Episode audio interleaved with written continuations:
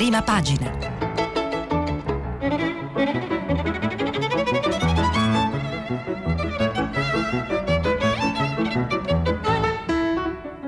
Questa settimana i giornali sono letti e commentati da Paolo Lambruschi, inviato del quotidiano Avvenire. Per intervenire telefonate al numero verde 800 050 333 sms e whatsapp anche vocali al numero 335 5634 296.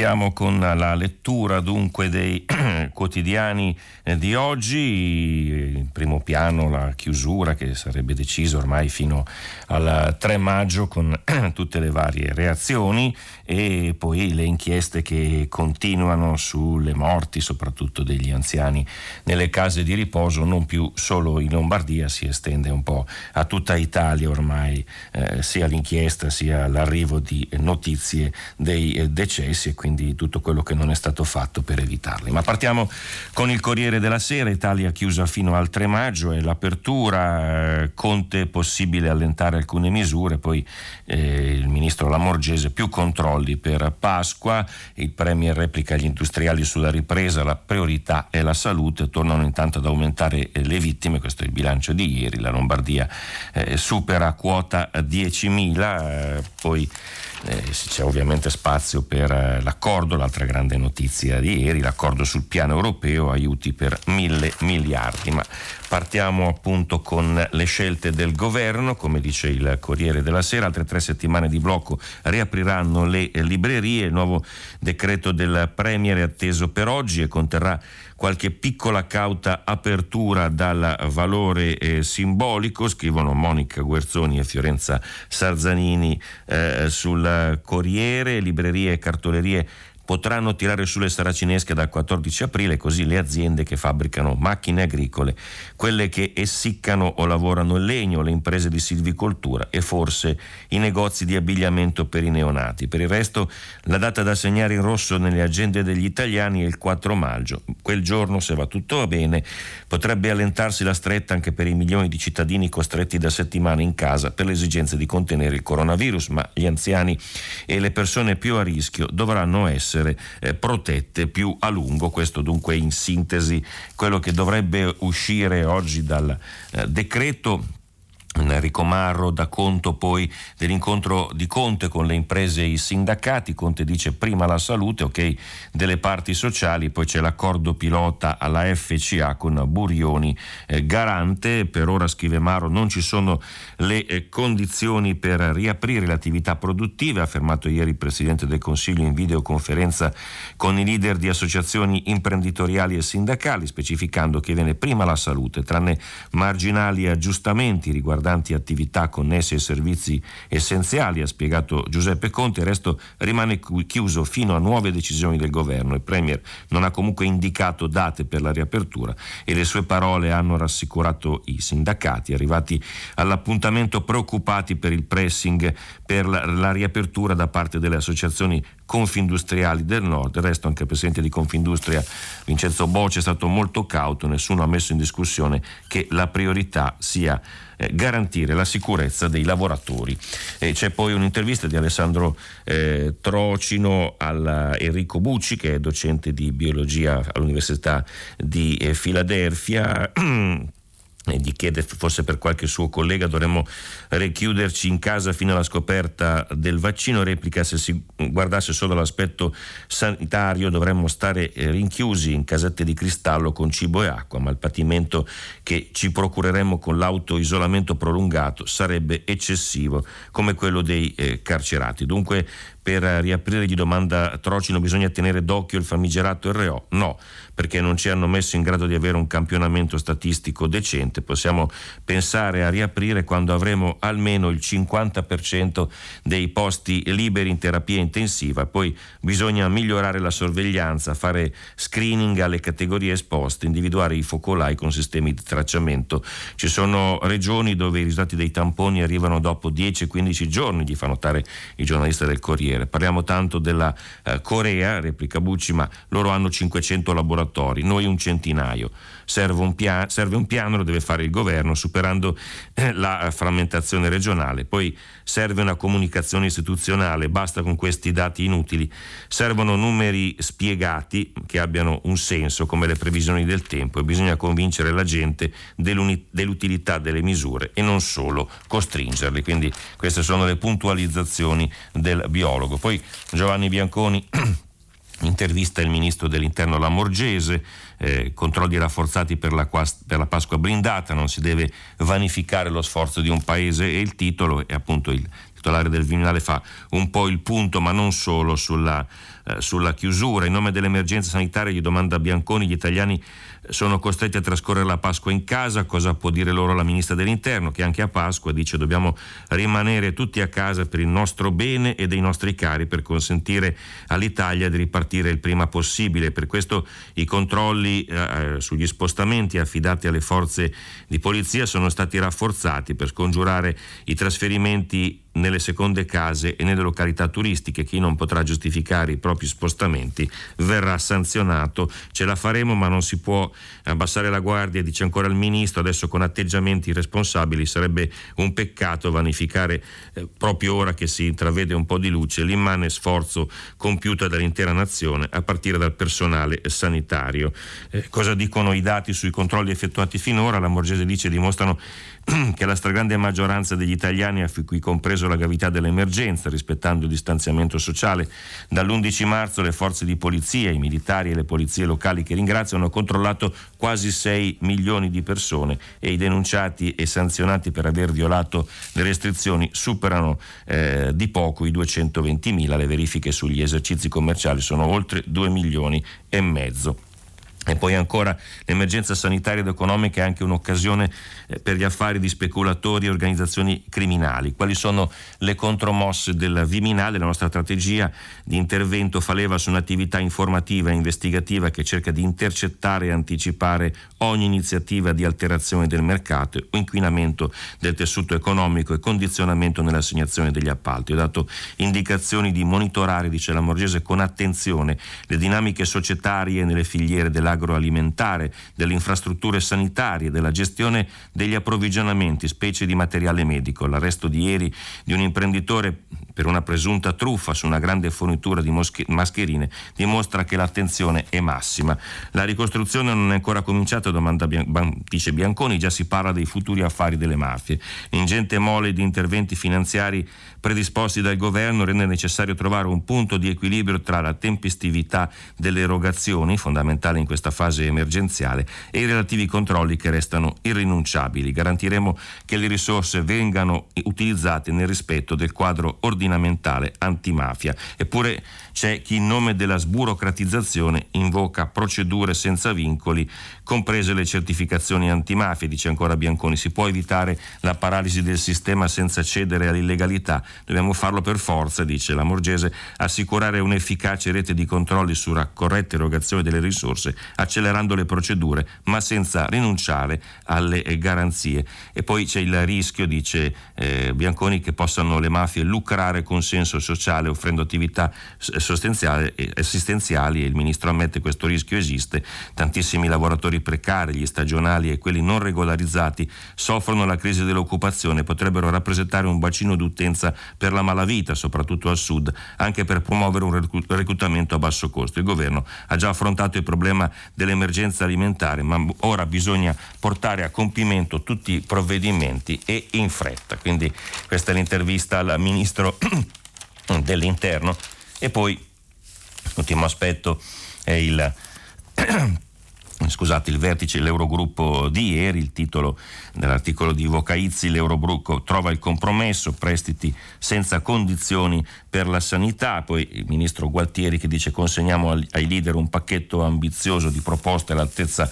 della sfida, lo interpreta questo, questo risultato eh, con il suo retroscena Federico Fubini, la corsa ai titoli entro eh, l'estate, il titolo, la partita per la ripresa inizia ora, corsa al lancio dei titoli, l'accordo sull'emissione di debito che la Banca Centrale Europea potrà riacquistare. Prima di diventare ministra delle Finanze in Spagna nel 2018, Nadia Calvino, scrive Fubini, era stata per cinque anni direttrice generale del bilancio alla Commissione di Bruxelles, quindi l'altra sera l'Eurogruppo ha messo il dito sulla piaga quando ha lanciato una battuta ai suoi colleghi ministri del nord Europa. Voglio vedere quando arriva la proposta come vi muoverete. La proposta, come anticipato dal Corriere ieri, riguarda i cosiddetti meccanismi innovativi di finanziamento che dovrebbero costituire il piatto forte di qualunque risposta europea alla catastrofe produttiva. Le altre iniziative concordate ieri, per quanto utili, hanno tempi o modalità incerte e un impatto frazionale in proporzione alla perdita di reddito per oltre mille miliardi che si prospetta nell'area euro quest'anno. Sure, il meccanismo da 100 miliardi eh, di euro di supporto ai disoccupati proposto dalla Commissione non ha ancora una data di innesco perché devono ratificarlo i parlamenti dei 27 Stati dell'UE. Eh, la linea di credito del Fondo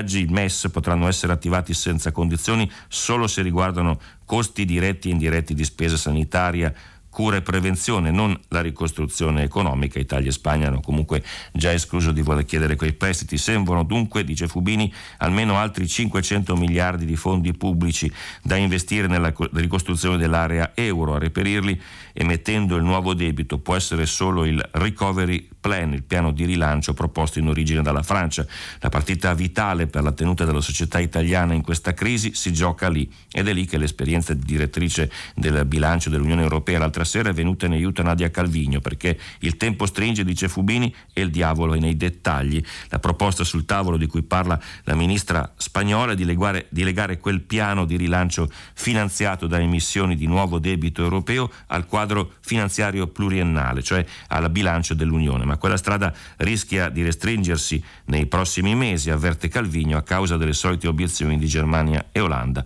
e soprattutto per ora l'opzione di emettere nuovo debito europeo per almeno 500 miliardi, garantendolo con il bilancio dell'Unione Europea, presenta una seria incoerenza sui tempi. Molti paesi dell'area euro hanno bisogno di risorse al più tardi entro pochi mesi, mentre l'aggancio al quadro finanziario di Bruxelles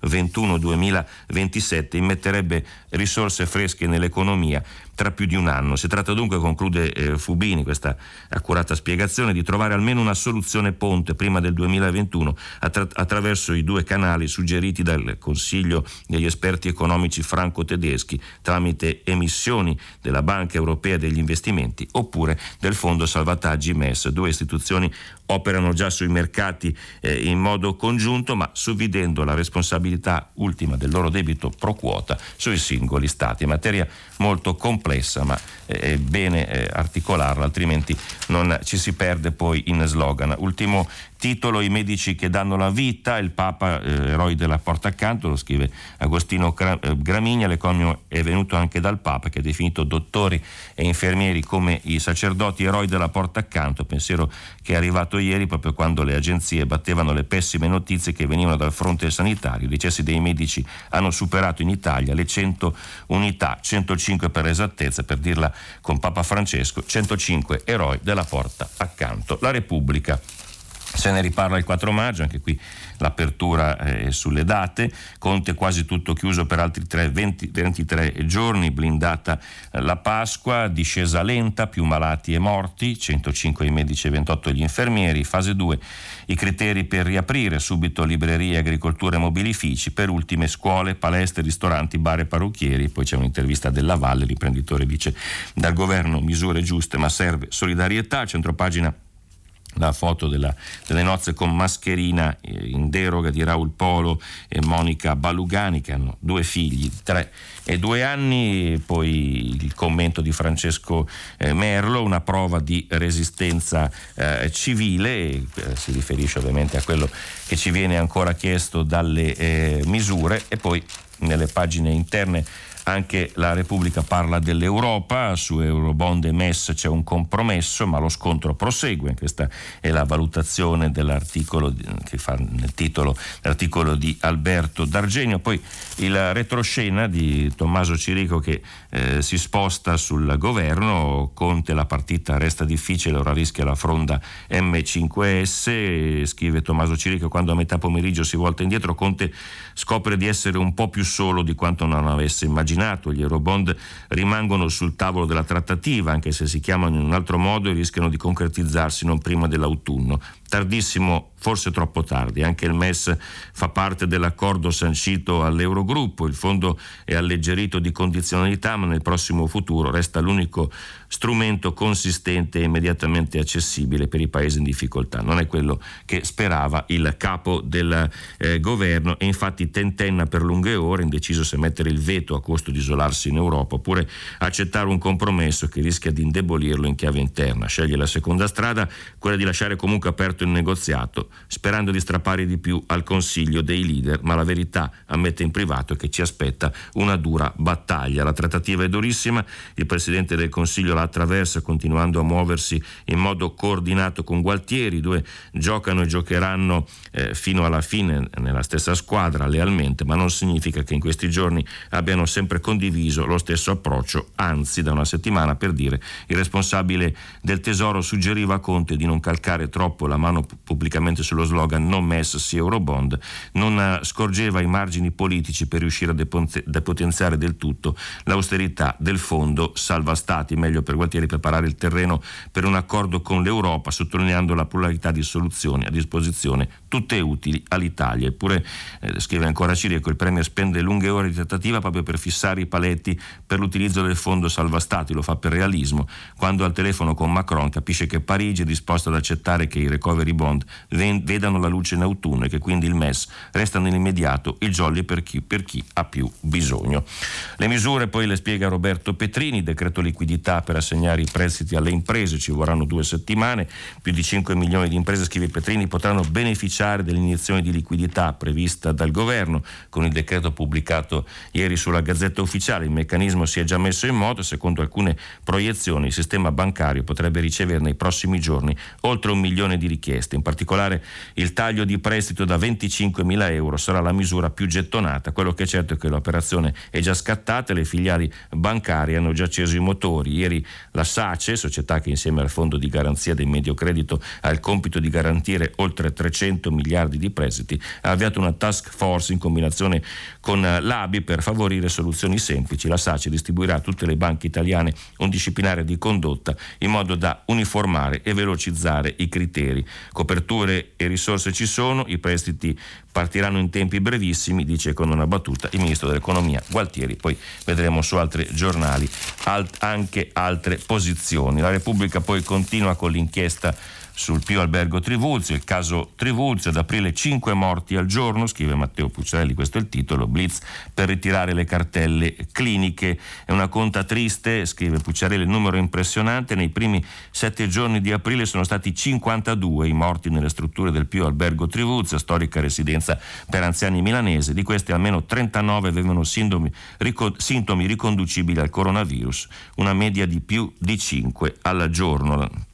La situazione gli esplosa in mano, racconta riferendosi ai vertici del Pio Albergo Trivulzio Rossella del curatolo della CISL, non aver voluto ascoltare gli allarmi che lanciavamo sulla sicurezza e la eh, prevenzione. Si sta rivelando un errore drammatico e anche sulla trasparenza, aggiunge, ci sono state mancanze nei bollettini che, diram- che diramavano, c'erano numeri di malati più bassi rispetto a quelli che avevamo eh, noi, poi Fabio Pizzul che è il capogruppo dei democratici Regione Lombardia dice che si sta giocando sui numeri come se non fossero persone, lo si è fatto nell'RSA dove i morti di Covid dichiarati sono molto meno dei decessi reali come al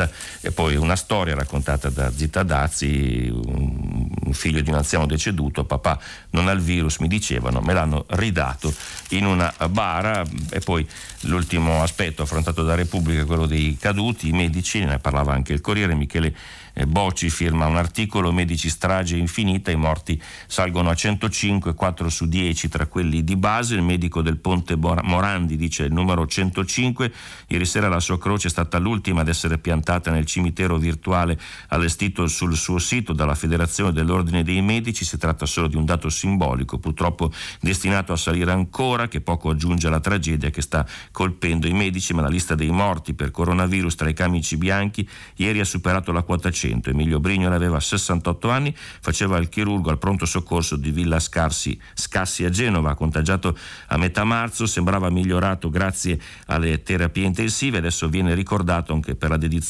con la quale due anni fa si era occupato dei feriti del crollo del ponte. Prima eh, di quella che riguarda lui è arrivata la notizia della morte di Samar Sinjab, 62 anni, una dottoressa che faceva il medico di famiglia in Veneto e che malgrado fosse a rischio per problemi di salute ha continuato a esercitare a Mira e il suo è il decesso numero 100 sono proprio i medici di famiglia le vittime principali dell'epidemia in base alla, alla alla rilevazione della federazione.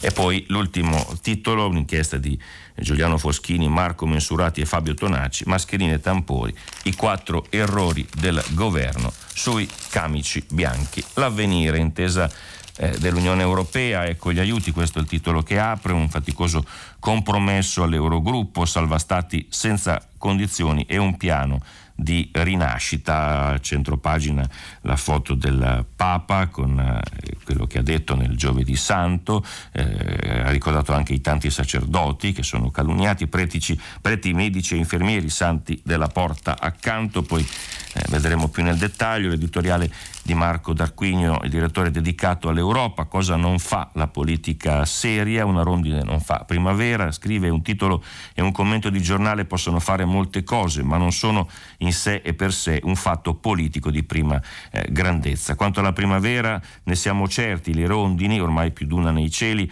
non l'hanno portata. La lotta contro il coronavirus continua infatti a rinchiuderci in uno strano e doloroso inverno che minaccia di stringere e rallentare il cuore della bella stagione. Quanto al potere di un titolo e di un commento di giornale, ogni dubbio sembra lecito, questo a causa dell'entusiasmo feroce con cui ieri piccoli e grandi esternatori politici di casa nostra si sono precipitati nella breccia aperta dalla cannonata di Die Welt, grande giornale tedesco che ha sparato la solita indiscriminata e spregevole accusa di mafiosità contro tutti gli italiani. La mafia purtroppo esiste ed è una piaga aperta in Italia e anche in Germania. Die Welt lo ha fatto per sostenere il punto di un presunto dovere della fermezza della cancelliera Merkel nell'impedire una svolta solidale della politica sociale e fiscale dell'Unione Europea, argomentazione che colpisce come tutti i velenosi luoghi comuni razzistoidi che purtroppo hanno rimpiazzato preso a imperversare in Europa, ma colpisce ancora di più il furore polemico politico e la veemente, la veemente richiesta di presa di distanze e di formali scuse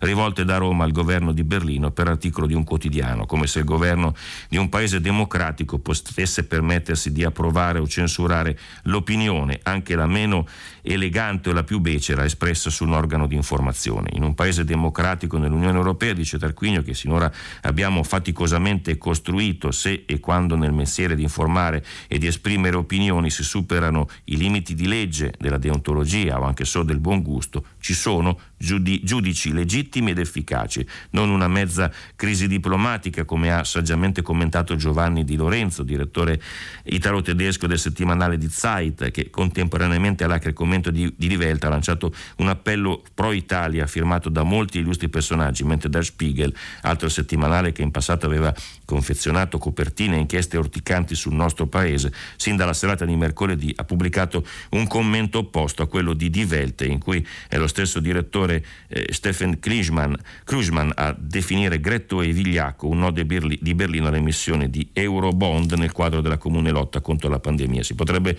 concludere che una partita mediatica tutta tedesca si è conclusa 2-1 per l'Italia e invece no. Sembra che più di uno a Roma non aspettasse altro, un'occasione per regolare a parole quei conti che nei fatti si fatica a far tornare, ma per questa strada, dice Tarquinio, non si va lontano.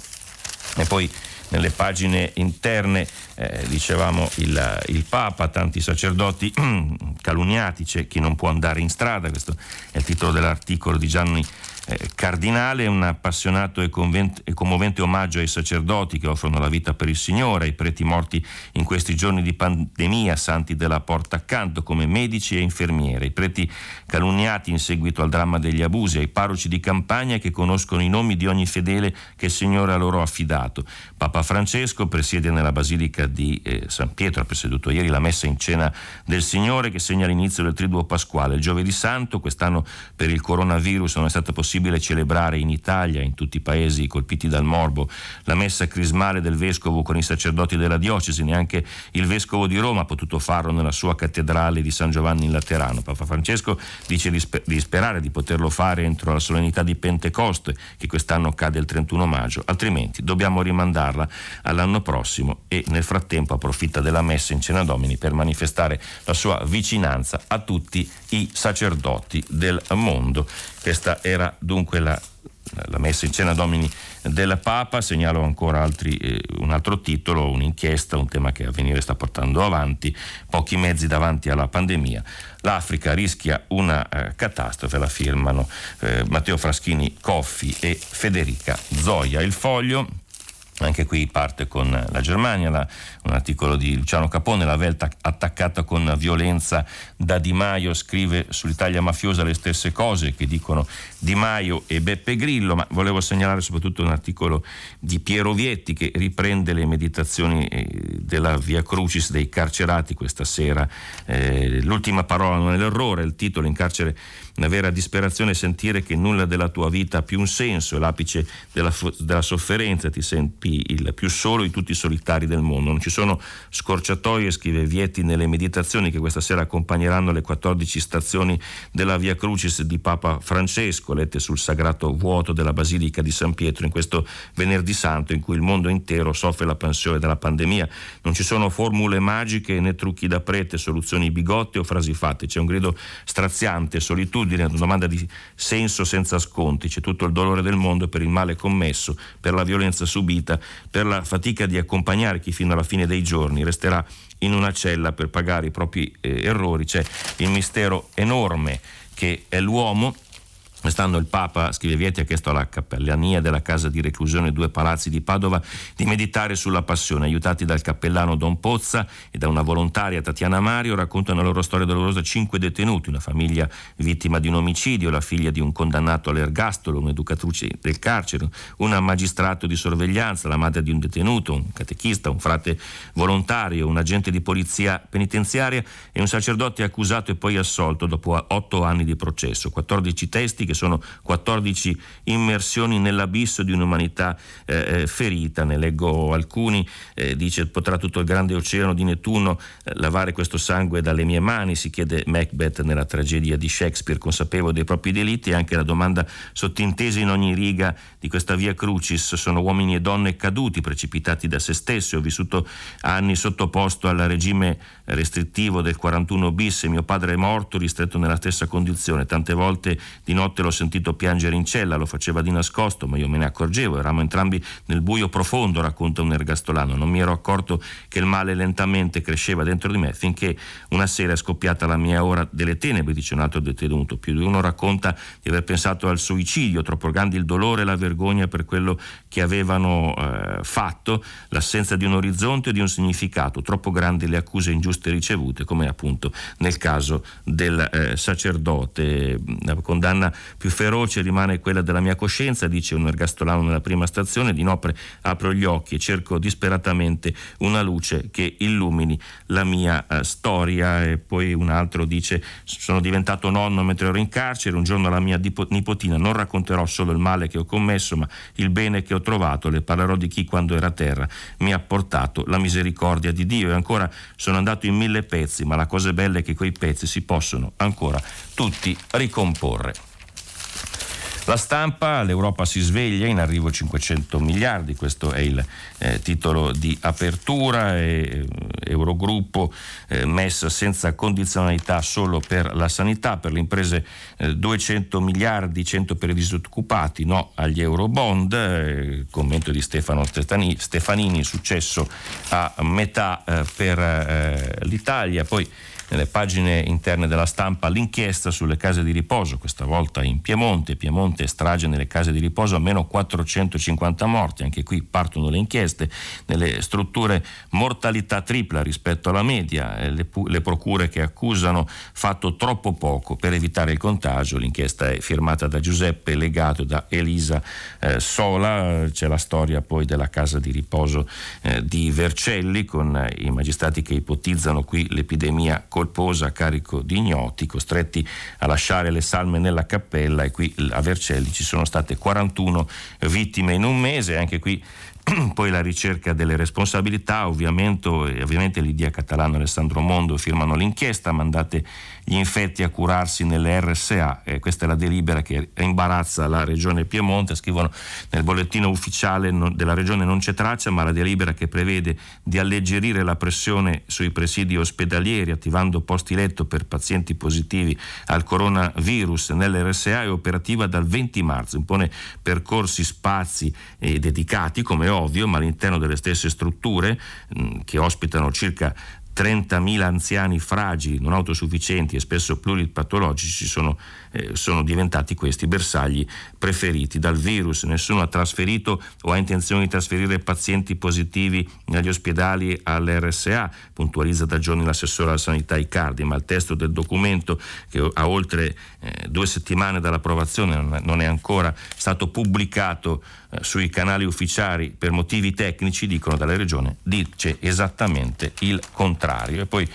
c'è un'intervista a Chiara Pendino sul welfare nelle città, sulla nuova povertà, c'è una nuova povertà, il reddito di cittadinanza adesso non basta più,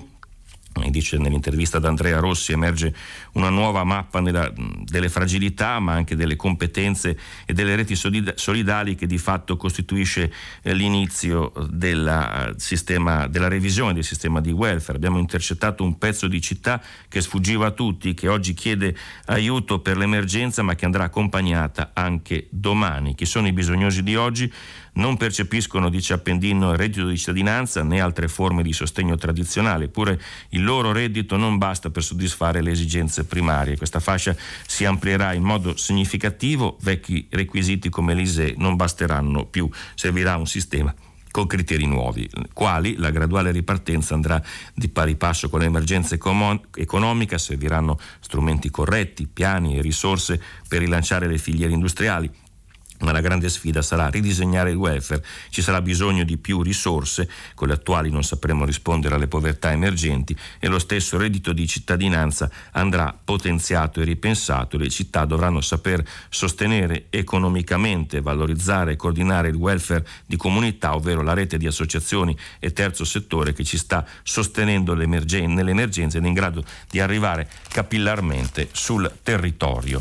e il secolo XIX eh, poi che apre ovviamente eh, sull'Europa, virus accordo all'Unione Europea eh, sugli aiuti, poi eh, approfondisce in un'altra grande città del nord questo tema degli aiuti, eh, si è messa in, in fila con eh, i genovesi che sono andati a ritirare 15.000 buoni spesa, il titolo è partono i controlli sui eh, furbetti, però eh, Beatrice Doria in coda per poter mangiare, ora andremo alla cassa con meno peso sul cuore, è interessante per capire chi sono le persone che stanno usufruendo dei buoni alimentari. Il coronavirus ha messo in ginocchio anche la mia attività, siamo a zero e noi in casa siamo in sei, fate un po' i conti, ma torneremo più forti di prima. Patrizia Buffa, scrive Beatrice Doria, aveva aperto il suo locale da appena cinque mesi, c'è anche lei tra i 33.000 cittadini cui sono stati concessi i ticket destinati alle persone in difficoltà. Arriva all'appuntamento per eh, ritirare i quattro buoni da 100 euro alla sede del municipio Quinto Valpolcevera, con in mano la sua penna e la mascherina ben calata, seguono, secondo le disposizioni inviate da Tursi, comune via email o, mas- o, me- o messaggio. Ognuno deve presentarsi munito di disposizioni di protezione individuale e di una biro portata da casa. Ci sono tante famiglie che prima arrivavano alla fine del mese a fatica ma con dignità che in nessun modo, pur non essendo mai riusciti a far crescere i risparmi sul conto in banca o nel cassetto della biancheria, avrebbero immaginato di ritrovarsi in coda per permettersi pranzo e cena. Al passo Torbello, Yolanda Rete stringe tra le mani tre buoni pasto che ha appena ritirato, ha già le borse della spesa pronte sotto braccio, mio marito ha una carrozzeria in via Piombelli e se già la tragedia del Morandi ci aveva buttato sull'astrico, questo virus ci ha dato la mazzata finale. A Rivarolo c'è Pier Giorgio Bighignoli, guanti, guanti, mascherina e penna, si è portato tutto da casa, controlla la lista dei eh, negozi convenzionati e dice sono in cassa integrazione da inizio marzo, con questi tre buoni per un po' riesco a respirare, se no con solo uscite e senza entrate come facciamo a tirare avanti? Fuori dalla sede poi del municipio di San Pier d'Arena si attende pazientemente in fila e Federica Alizzeri dice facevo la cameriera nei catering, ora sono preoccupata, con due figli è normale, sono molti camerieri in coda, la ristorazione è uno dei settori maggiormente colpiti dai risvolti eh, economici della pandemia, ci sono anche poi immigrati regolari, eh, nella Lipio di origine filippine che faceva la badante, poi il coronavirus si è portata via l'anziano che, accudì, che accudiva, lei è rimasta senza stipendio con due figlie che studiano all'università, dice dobbiamo tenere duro, andare avanti, sono, un altro uomo dice eh, sono magazziniere e ora eh, sono rimasto a casa, si chiama Davide Aramini, dice il pensiero va ai miei due figli, la spesa è principalmente eh, pensata intorno ai loro desideri, in questi giorni è stata dura a spiegarli che dovevamo rinunciare a tante cose che prima potevamo permetterci. Altro titolo poi sempre sui medici caduti per fermare il virus, le vittime sono 105 e in Liguria ci sono 1500 contagiati. Il Fatto quotidiano, Conte resiste al pressing tutto chiuso fino al 3 maggio, Confindustria non passa, è il titolo che apre, poi il primo arresto per le mascherine, diceva al telefono l'imprenditore. È una guerra e noi ci siamo, il titolo è dedicato a lui, in pagina 2 il furbetto della mascherina, i numeri sono esageratamente grandi perché non ci proviamo. Poi l'altro titolo, eh, un articolo di Valeria Pacelli, appalti pubblici, le gare fanno gola a chi vuole eh, fare eh, soldi, poi l'attacco che va avanti eh, sul fatto alla, alla, Regione Lombardia, sempre nell'ambito delle inchieste, questa volta sul perché non è stata creata la zona rossa. Ieri c'è stato il video del mm, numero uno della Commissione Sanità, Leghista Monti, che ha replicato le precise critiche goffamente secondo il fatto, definendo gli ordini dei medici, aveva criticato Galera, definiti sindacati del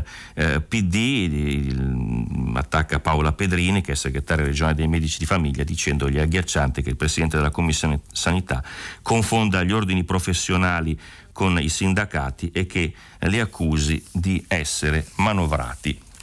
E poi eh, l'intervista a Lucio Mastro Matteo, eh, l'ex direttore generale eh, degli ospedali civili, che dice a Brescia eravamo un'eccellenza mondiale, poi Formigoni dirottò i fondi verso i privati, segnalo poi sull'Europa, un'intervista al Presidente della Camera Roberto Fico, Europa non sia solo il salvastati, ha già fatto danni in Grecia, ora strumenti nuovi, l'Unione si gioca tutto, il sole 24 ore, imprese, ecco le regole per i prestiti, apre appunto con il decreto liquidità, eh, poi ci sono, c'è ovviamente al centro il, l'Europa intesa sui quattro pilastri anticrisi, poi una, la,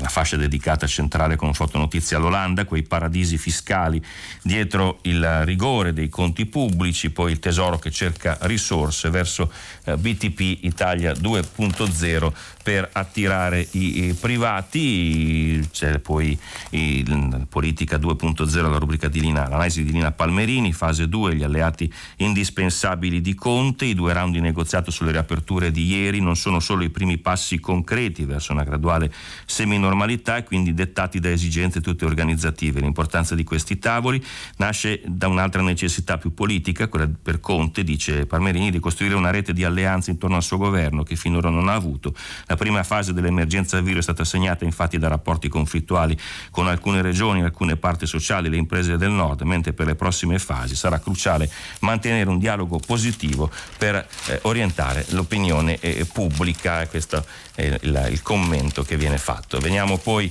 al giorno il virus non molla, la riapertura slitta, c'è un editoriale però eh, molto chiaro di Michele Brambilla che è il direttore, troppo presto per pensare di poter riportire, eh, la fretta è cattiva consigliera, dice abbiamo una notizia buona e una brutta, quella buona è che la strategia del contenimento del virus, cioè il lockdown, comincia a dare risultati incoraggianti, la notizia brutta preoccupante è la frenesia di riaprire to- tutto o almeno molto con troppo anticipo già dopo Pasqua. La Confindustria del Nord infatti ha lanciato al governo un appello per una veloce ripresa, non ha torto quando elencano i loro motivi di preoccupazione, ma non sono lungimiranti. Il messaggero, fase 2 rinviata, blocco fino a maggio, questo è il titolo che apre, tutto chiuso fino al 3, poi la parola passa ai prefetti e Conte gela gli industriali, ora eh, riapertura eh, rischiosa, poi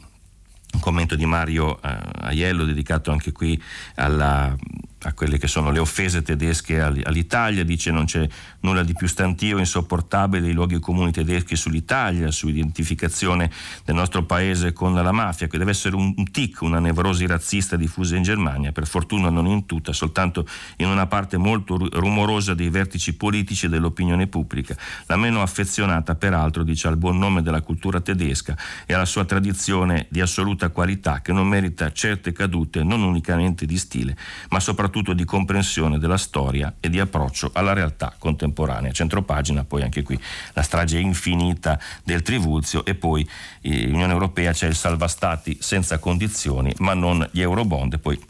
Franca Giansoldati che parla eh, della Via Crucis a San Pietro senza fedeli, il Papa dopo l'assoluzione di Pell, abusi, troppi preti calunniati. Vediamo invece altre reazioni al, al, decreto che arriverà oggi, fine pena mai, il titolo del giornale non si riapre, no alle imprese, Conte chiude tutto fino al 3 maggio, da Confindustria sì a denti stretti al decreto, il blef dei 400 miliardi, quelli veri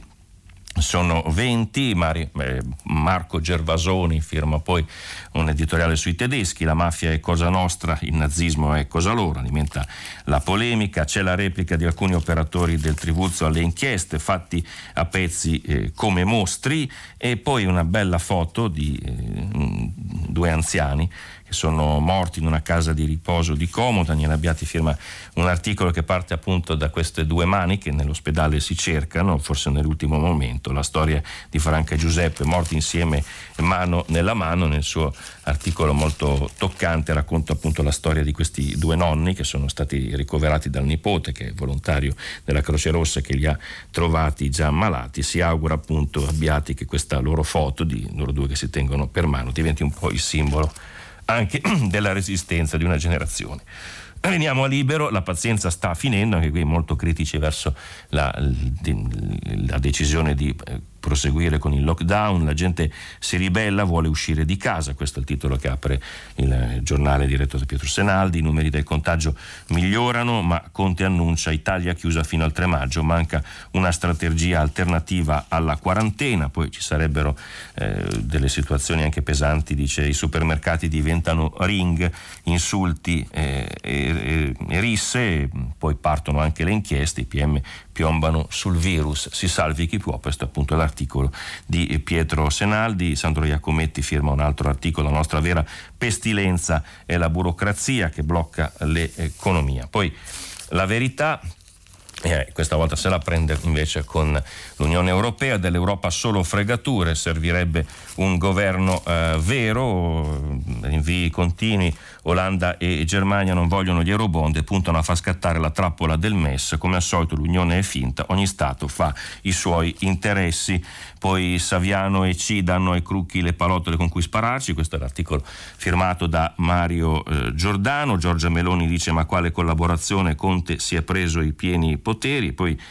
Centropagina Silvana De Mari, liberiamoci in virus veritas, siamo stati traditi da Chiesa, Governo e Unione Europea, poi la Lombardia, Sala attacca Fontana per coprire le sue responsabilità sul eh, Trivuzio, Giorgio Gandola e poi Marcello Veneziani, non abbiamo mai avuto tanto bisogno di Pasqua. E poi l'ultimo articolo di Francesco Borgonovo, chiedere di celebrare la messa ora è da fascisti l'evoluzione della sinistra. Questa è una polemica che va avanti da giorni. Italia oggi, sterilizzate le perdite del 2020, niente responsabilità patrimoniali su amministratori e sindaci che gestiranno la società con criteri ordinari e non puntano solo a conservare il patrimonio,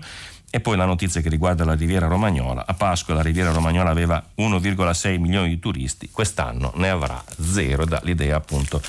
della crisi che dovrà affrontare, che sta già affrontando questo comparto. Labirinto liquidità è il titolo che apre Milano Finanza, la prima guida per ottenerla subito. La burocrazia non ha risparmiato alle aziende e agli imprenditori italiani il doversi districare nei meandri delle 20.000 parole del decreto di governo. Nel suo Orsitori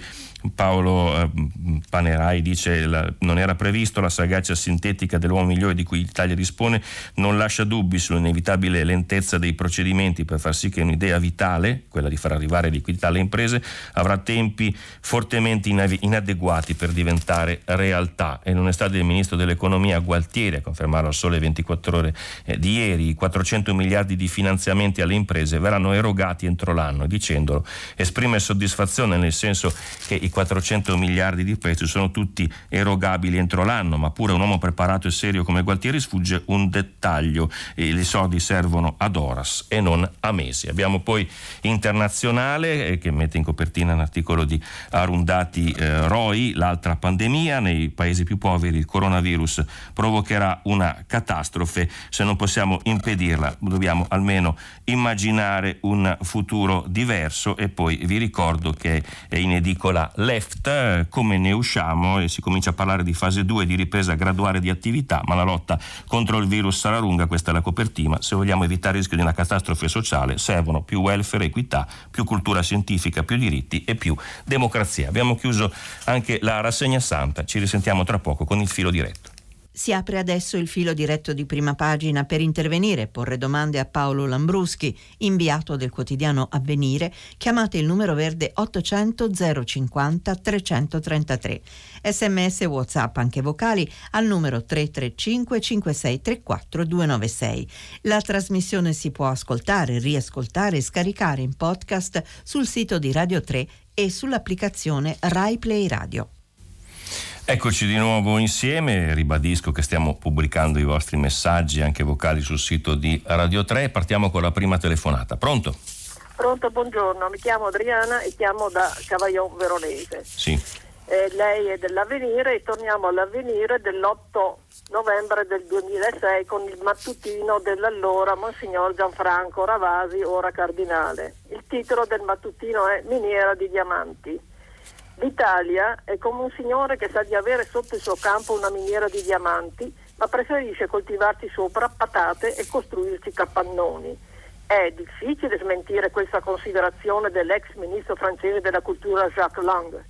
Il patrimonio culturale che i nostri padri ci hanno lasciato è sterminato. Purtroppo, però, soprattutto in epoca recente, e si hanno avuto come eredi dei veri e propri stupidi o barbari che hanno cominciato allegramente a sfregiare quell'ascito, a coprirlo di capannoni e di orridi edifici, a calpestarlo con disprezzo. Ormai questo lamento sulla devastazione ambientale e monumentale, spesso persino avvallata da leggi insensate, è diventato un luogo comune che talora è bollato come maniacale. È così che si abbassa progressivamente lo stile di vita, che si trovano giustificazioni per gli scempi edilizi o per gli orridi graffiti urbani che ci si disinteressa di arte e di musei a partire già dalla scuola, protesa solo su internet e sull'inglese. La, la corruzione non è solo una questione di etica, ma anche di estetica. Il novel messicano Octavio Paz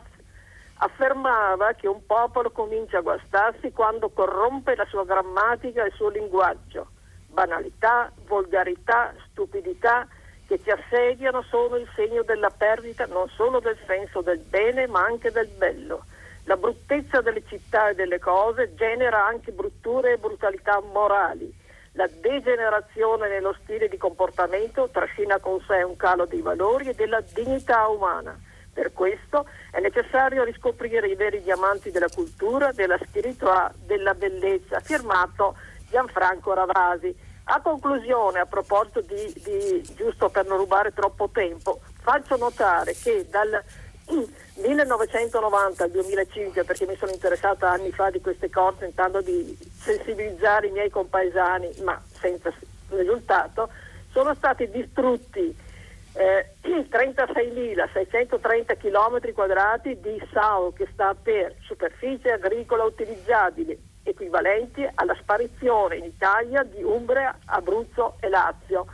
per non parlare poi dei riscempi, eccetera, eccetera eh, consiglierei ai nostri politici di avere un approfondito colloquio con il dottor Luca Mercalli e con il professor Salvatore Settis che li illuminerà certo sulla situazione italiana che questi signori non conoscono. Non illudiamoci che domani possiamo ripartire con lo stile di adesso, a cominciare dal bieco turismo che sta rovinando l'Italia. Non è turismo quello, non è certo quello di Goethe, di Stendhal o di Heine. Bene. Scuso. No, signora,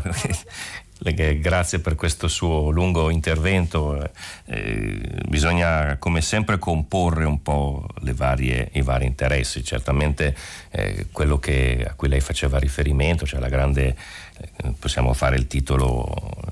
il titolo giornalistico La grande bellezza rubando il titolo poi a cinematografico, però questo è sicuramente un aspetto da cui ripartire nella, nella ripensare quello che sarà il nostro paese, però eh, anche il turismo, eh, l'industria e l'agricoltura insomma hanno il loro peso in questo momento in cui è tutto fermo, quindi eh, bisogna cercare di ripartire ripensando e sicuramente nel discorso di sviluppo sostenibile, eh, di tutto quello di tutto il lavoro che può creare il, il turismo,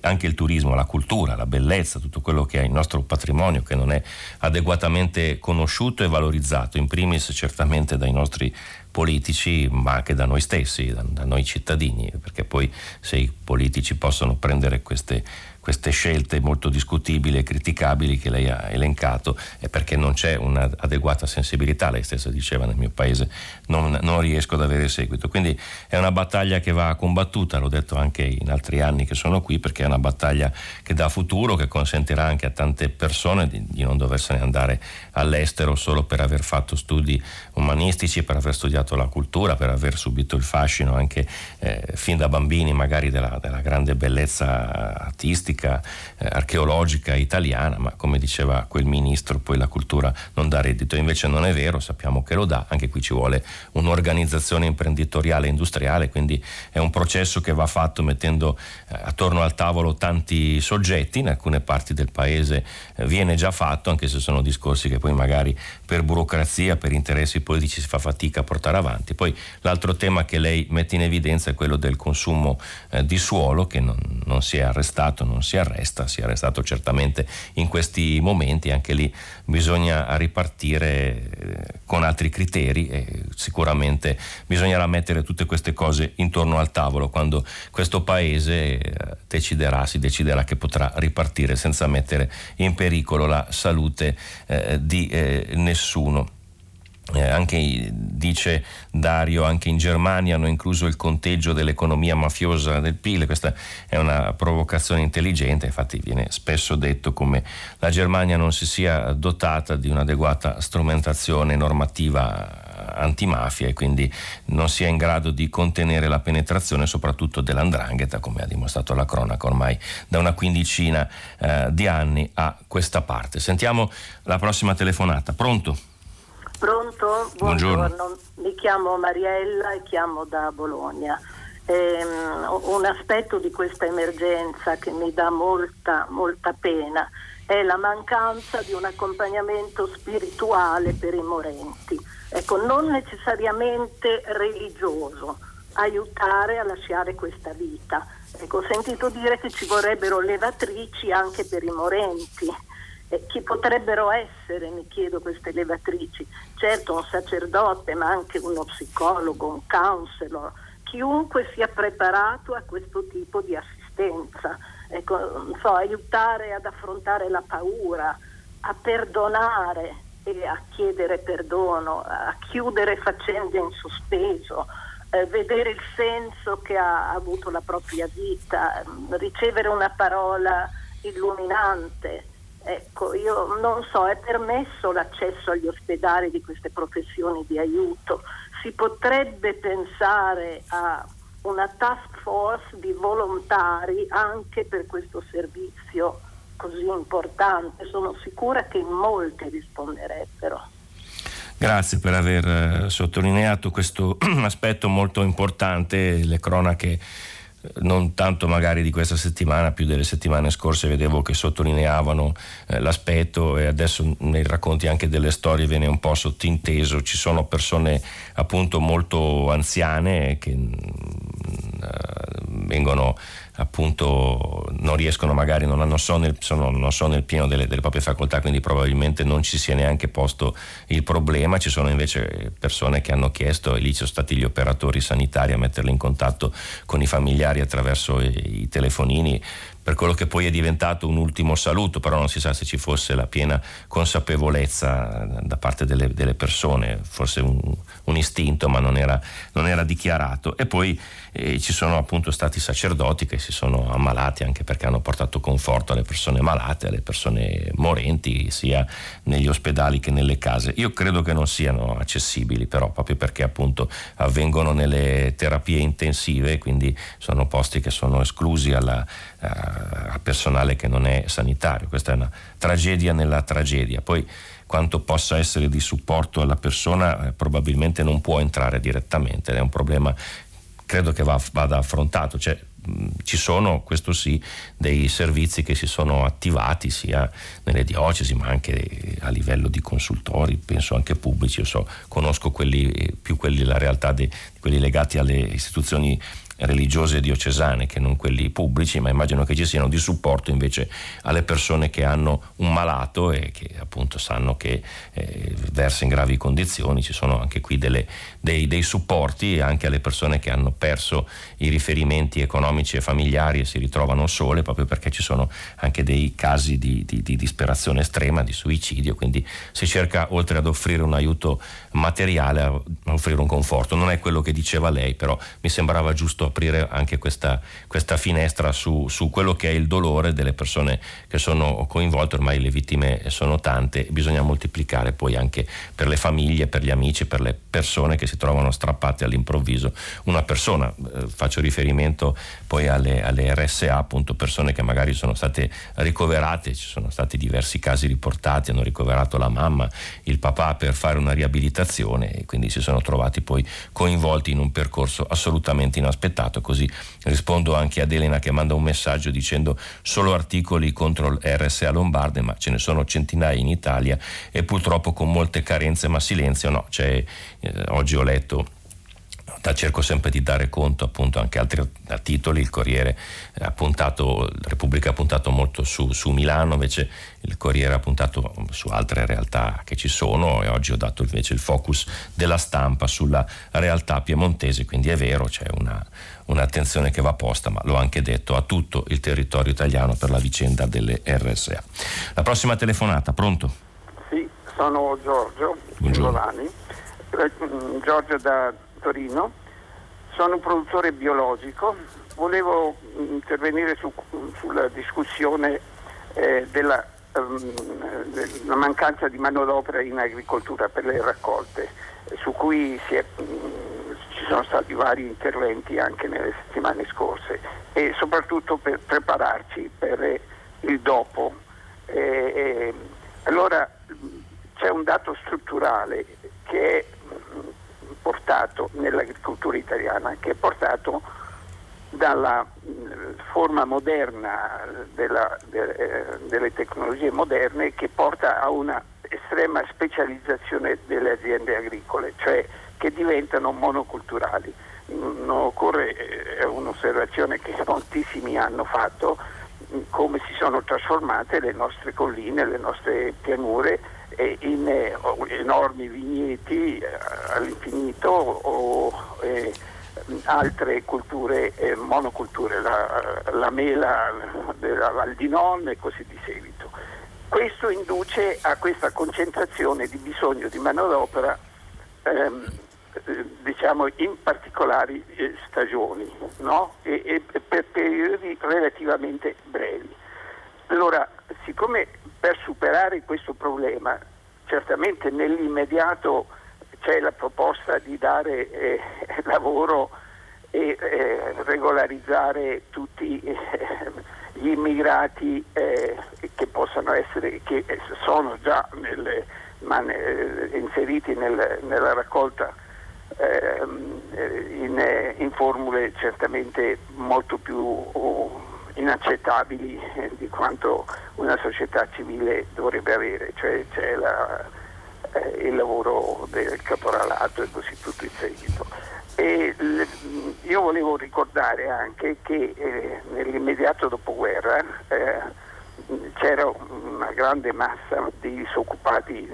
bracciantili nelle, nelle, nella provincia di Rovigo, in tutta la Padania e questo problema era stato affrontato in particolare da alcune cooperative eh, affrontando il problema di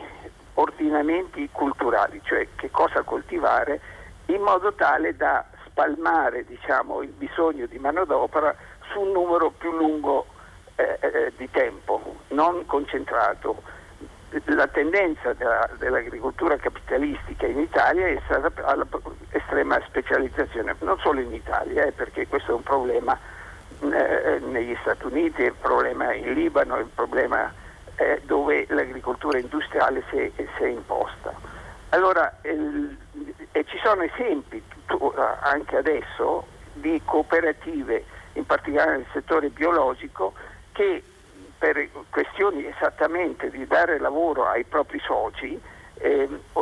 organizzano la, la, produzione con, diversificata che ha dei vantaggi molto elevati anche sul piano ambientale. Infatti eh,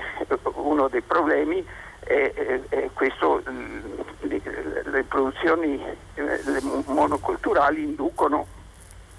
al, al, all'uso di, di, prodotti di, eh,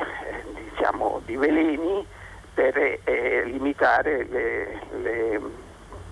diciamo, le infestazioni di, di parassiti delle piante. E, mh, questo mh,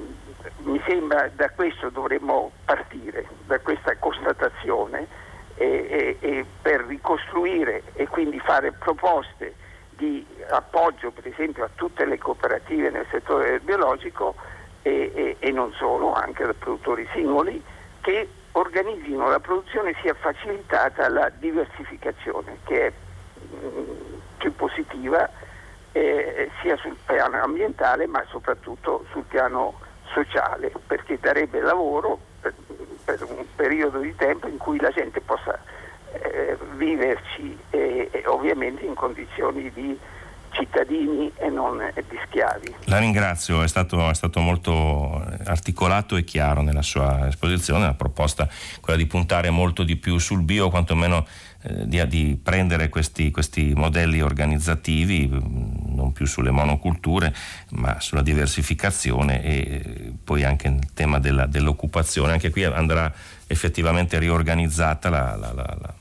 perché appunto lei parlava della, dello sfruttamento, sappiamo in quali condizioni vivono nei, nei ghetti le, i braccianti, soprattutto immigrati, sono, c'è una percentuale minima, penso che sia il 15% anche di italiane che viene sfruttato caporali, dai caporali nei campi, eh, però riguarda soprattutto gli immigrati, ma c'è anche, dicevamo, la, la, la richiesta, o perlomeno eh, si comincia a, intravedere la, la, domanda di giovani, di, di, persone che sono rimaste disoccupate. Abbiamo letto prima appunto tutte le persone che lavorano nel settore del turismo che non avevano dei, dei contratti indeterminati e, ma stagionali che appunto cercano delle alternative di reddito e quella della, del lavoro in agricoltura sembra essere una, una prospettiva, ci vuole, lei dice, il passaggio, la diversificazione in modo da poter avere anche tempi eh, diversi, bisogna poi fare conto anche con quello che è invece la, la, la ragione anche della, dell'agricoltura non biologica. E anche lì c'era il lamento ieri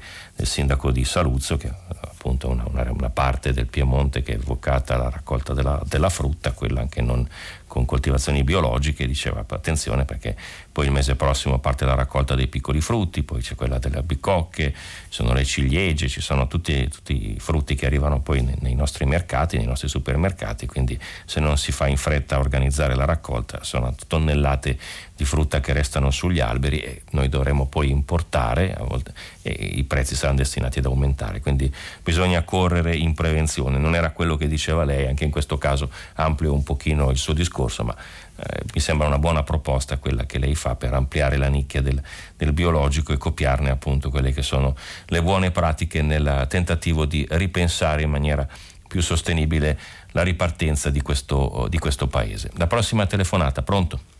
Oh, buongiorno, sono Narciso della provincia di Torino. Buongiorno. Ma, senta, buongiorno. Eh, prima del mio intervento vorrei fare un piccolo, un piccolo ricordare che la giornata che stiamo vivendo oggi, da questa ricorrenza dove duemila anni fa è stata commessa la più grande ingiustizia della storia, la condanna di un innocente dichiarata dal giudice stesso.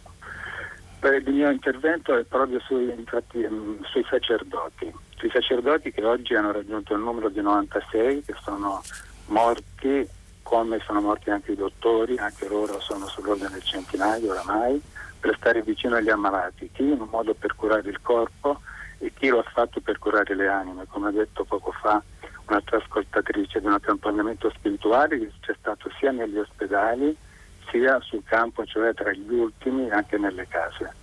E questi sacerdoti,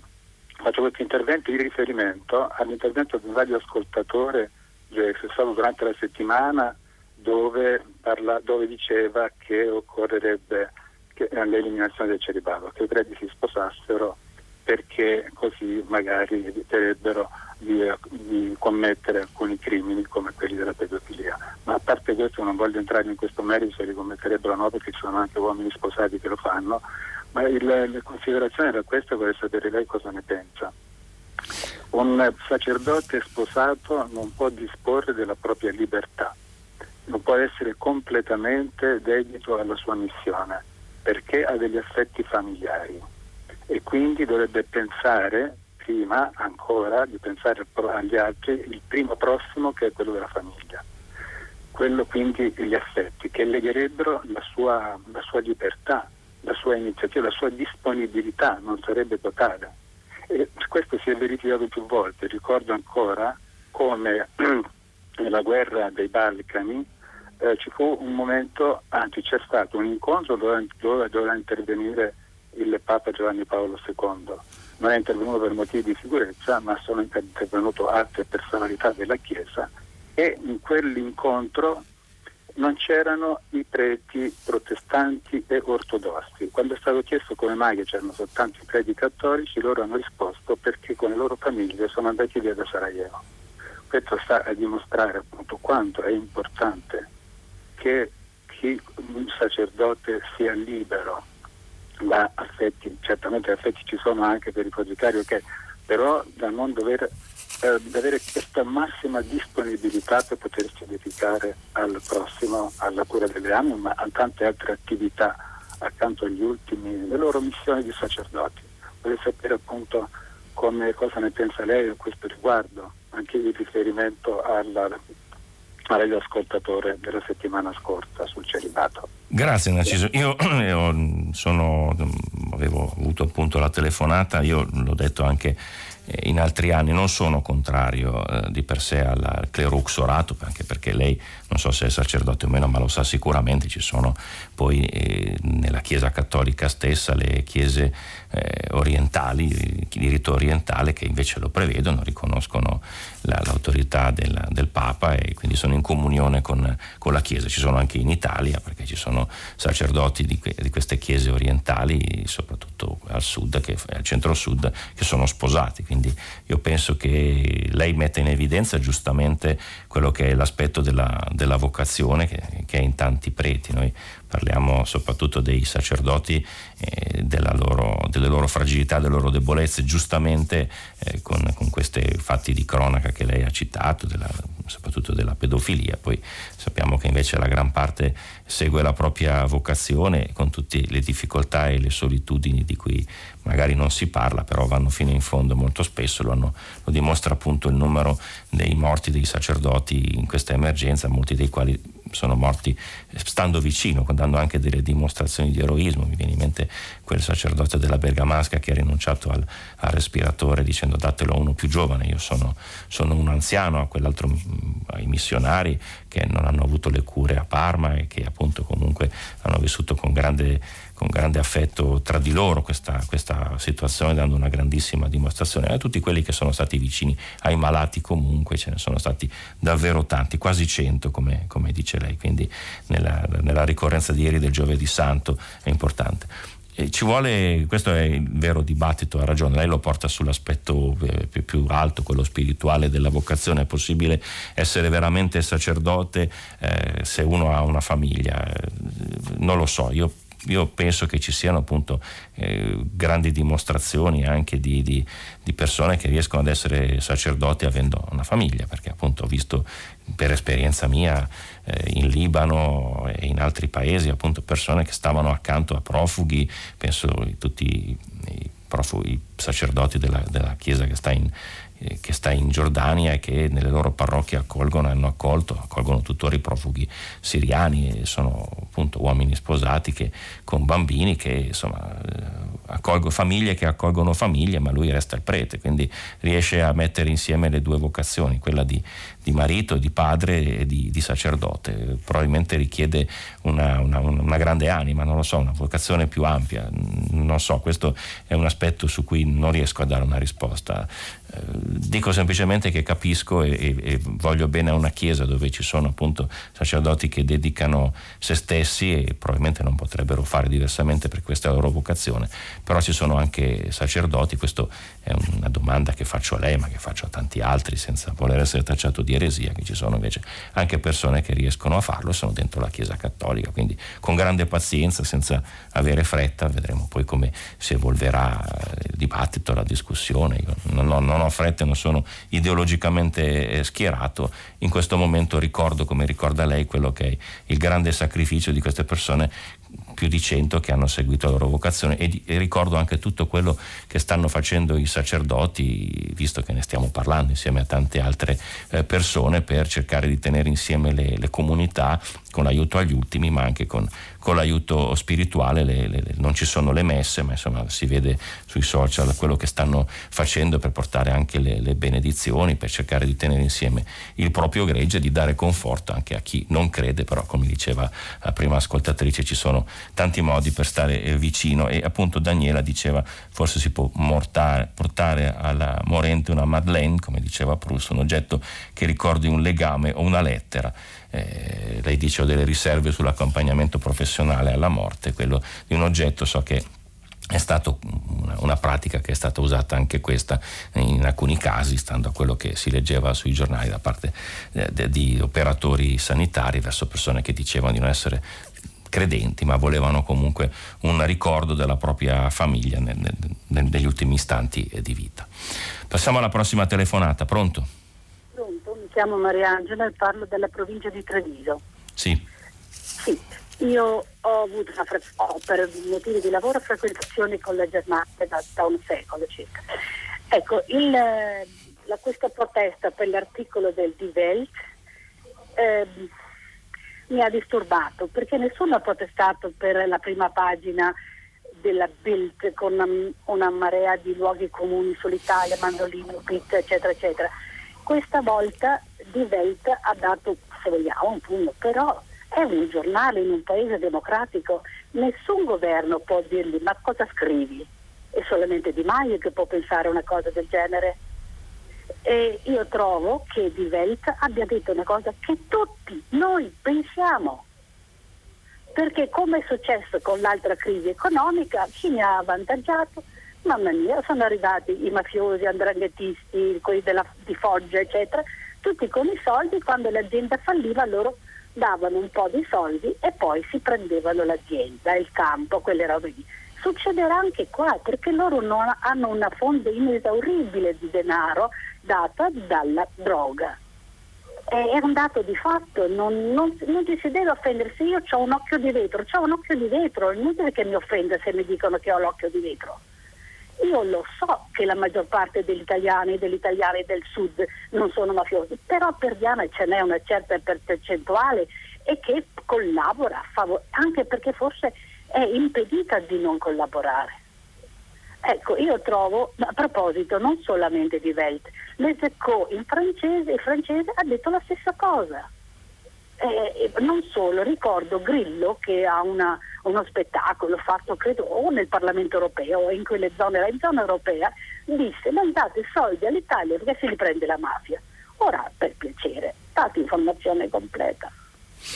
Eh sì signora, grazie della sua puntualizzazione, eh, lo diceva soprattutto il foglio oggi che appunto erano le frasi stesse di Beppe Grillo ma anche di, di, di Maio, quindi oggi eh, la, la, la, protesta di, di, Maio, la richiesta di intervento del governo è sembrata fuori luogo, lo hanno detto poi eh, altri editoriali, ricordo quello di, di Avvenire di Marco Tarquinio che diceva appunto che pur, se, pur respingendo insomma, quello che è lo stereotipo e, e il pregiudizio, però eh, appunto se risposta ci deve essere, non deve essere una risposta da parte del governo, resta comunque la piena libertà di esprimere la, la propria opinione, anche se questa magari è falsata dal pregiudizio nei confronti degli italiani. Eh, c'è il pericolo che lei, che lei dice, c'è, però è anche vero che lo, lo, denunciavano tanti, ricordo tra l'altro il collega Salvo Palazzolo di Repubblica che per aver descritto che cosa stanno facendo i clan mafiosi in Sicilia con la distribuzione dei, dei generi alimentari si è ritrovato minacciato, quindi l'ennesimo giornalista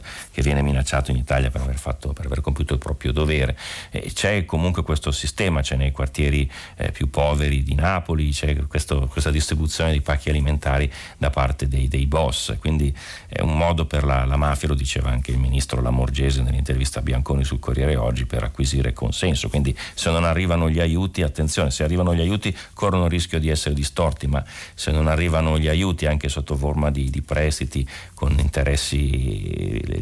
molto bassi e diluiti nel tempo, oppure eh, sotto qualsiasi altra forma verrà eh, decisa, poi eh, non c'è occupazione e in questa occupazione, in queste eh, fasce che restano disoccupate c'è sicuramente il pericolo del reclutamento della malavita, quindi bisogna comunque agire cercare di agire nella maniera più trasparente e chiara possibile, denunciando, prevenendo, ma eh, non, è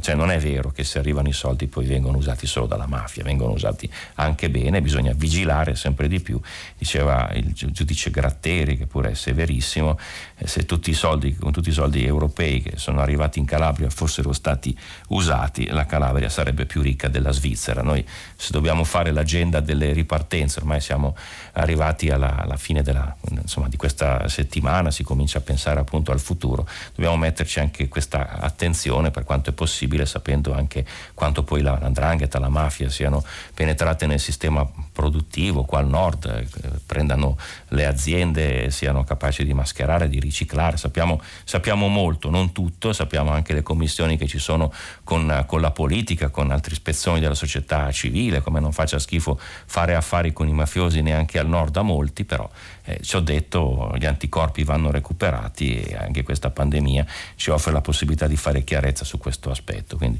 e poi la polemica con la Germania, vabbè, questa, insomma, anche su determinati titoli italiani sono stati di reazione molto offensivi, però appunto devo dire che Berlino non ha chiesto anche in passato di, di intervenire e quindi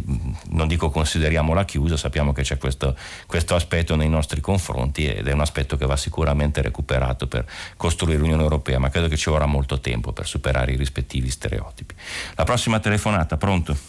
Eh, sì, buongiorno, mi chiamo Carlo, telefono da Varese. Sì. Eh, vorrei fare un'osservazione nella quale è implicita una domanda. Siamo stati abituati a credere, non tutti per la verità, ma messi questi ultimi in un angolo, non ascoltati, il capitalismo fosse il sistema più buono e giusto. E invece è bastato un mese di questo dramma che stiamo attraversando per metterlo in ginocchio. Ma come? Solo un mese e speriamo che finisca presto. È bastato per mettere il capitalismo in ginocchio in tutto il mondo. ma non è che ci sia qualcosa di sbagliato nel suo profondo. A cosa ci hanno fatto credere? Non è il caso di ripensarci, però chi, lei, io, gli ascoltatori di questa bella trasmissione, certo anche noi, il capitalismo col suo dogma, produzione di beni e consumo, e questo vale anche per l'ambiente purtroppo, come sappiamo, ha dimostrato il suo fallimento. Speriamo di tornare presto ad una forma di normalità, ma non a quella di prima, con tutte le cose che hanno avvelenato la nostra vita. E se posso vorrei aggiungere una piccolissima cosa della quale mi scuso per non averle parlato con la redazione. Un risultato positivo, anche se momentaneo, purtroppo temo, il virus l'ha raggiunto, quello di migliorare in questo periodo il livello anche del linguaggio dei talk show che coincide con la quasi scomparsa di molti politici chiamiamoli così, da quelle trasmissioni che hanno lasciato il posto a esperti, scienziati di tutto il mondo. Faccio un invito ai giornalisti di quelle trasmissioni.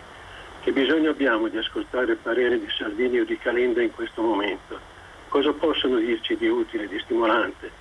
Abbiamo bisogno di altro. Io auguro a tutti che l'aria pulita di questo periodo continui anche dopo, sia come aria nel vero senso della parola che come aria nelle cose che condizionano la nostra vita da un punto di vista sociale e politico. Ok, è molto chiaro, no, no, la, la, ringrazio ma siamo in chiusura così almeno poi diamo spazio a un'altra telefonata, è molto, molto chiaro il suo, il suo pensiero, Beh, il, sì, ha messo in crisi il capitalismo, io credo, aggiungo, ha messo soprattutto in crisi il capitalismo nella versione neoliberista, insomma, perché poi alla fine eh, tutti i vari aspetti che riguardano le debolezze della, del sistema eh, sanitario, tutti i problemi legati anche alla precarietà, alla, all'irregolarità di tante persone che pure contribuiscono allo sviluppo del paese, del sistema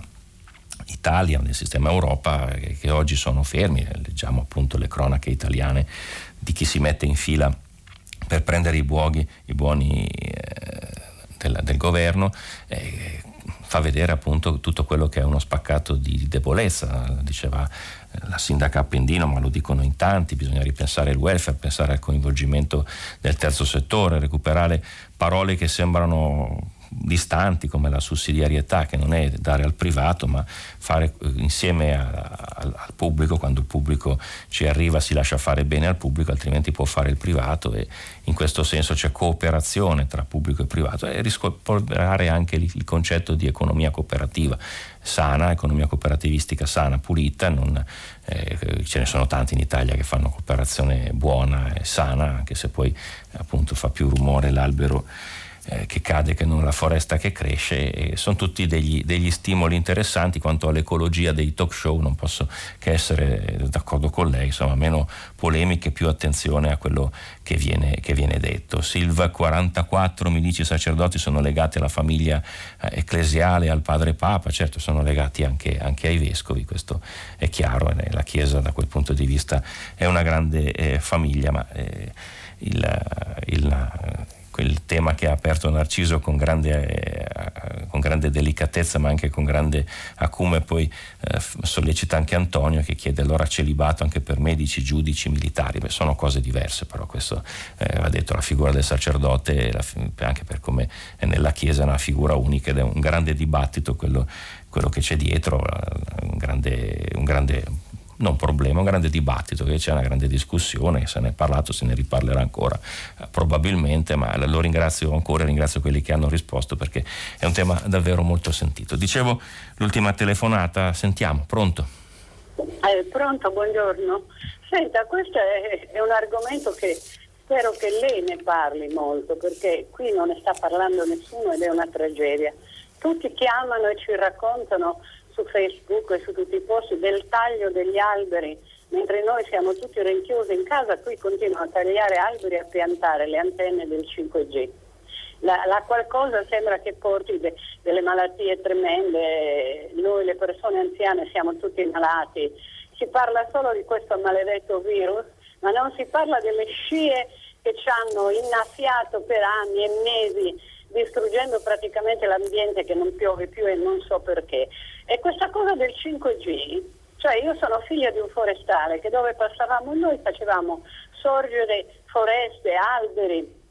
piantavamo, rifacevamo i paesi verdi eh, e, e, tutti noi siamo vissuti da, da, da... Adesso io sono, sono una, una signora eh, che neanche vorrei dire dove sono, ma sono in una campagna dove praticamente non ci sono uccellini, non ci sono gli uccellini. Eh, sono morti a catafascio gli uccellini. Io vorrei capire e sapere voi giovani, voi persone nuove che siete rinchiusi nelle case, che intendete farne della natura, della nostra vita, dei nostri alberi? Che cosa intendete fare con queste antenne? E perché i sindaci di tutte le città d'Italia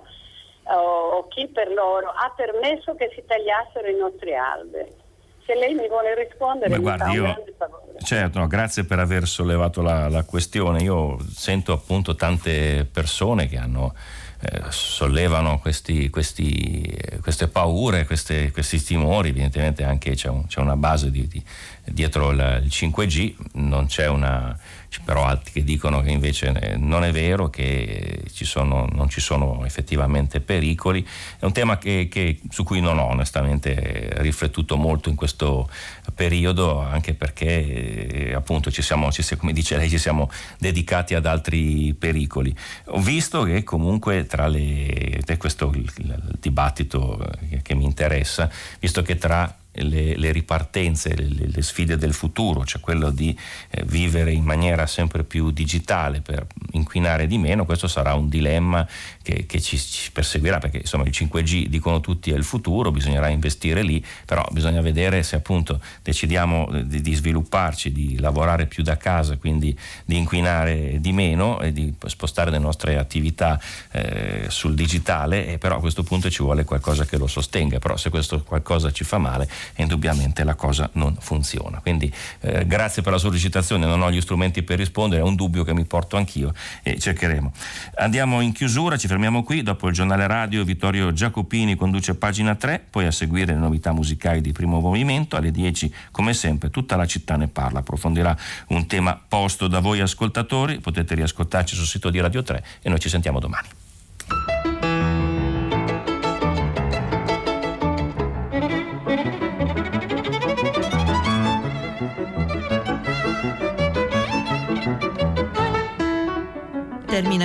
Filo diretto tra gli ascoltatori e Paolo Lambruschi, inviato del quotidiano Avvenire. Prima pagina è un programma a cura di Cristiana Castellotti. In redazione Maria Chiara Beranec, Natascia Cerqueti, Manuel De Lucia, Cettina Flaccavento. Posta elettronica, prima pagina chiocciolarai.it. La trasmissione si può ascoltare, riascoltare, scaricare in podcast sul sito di Radio 3 e sull'applicazione Rai Play Radio.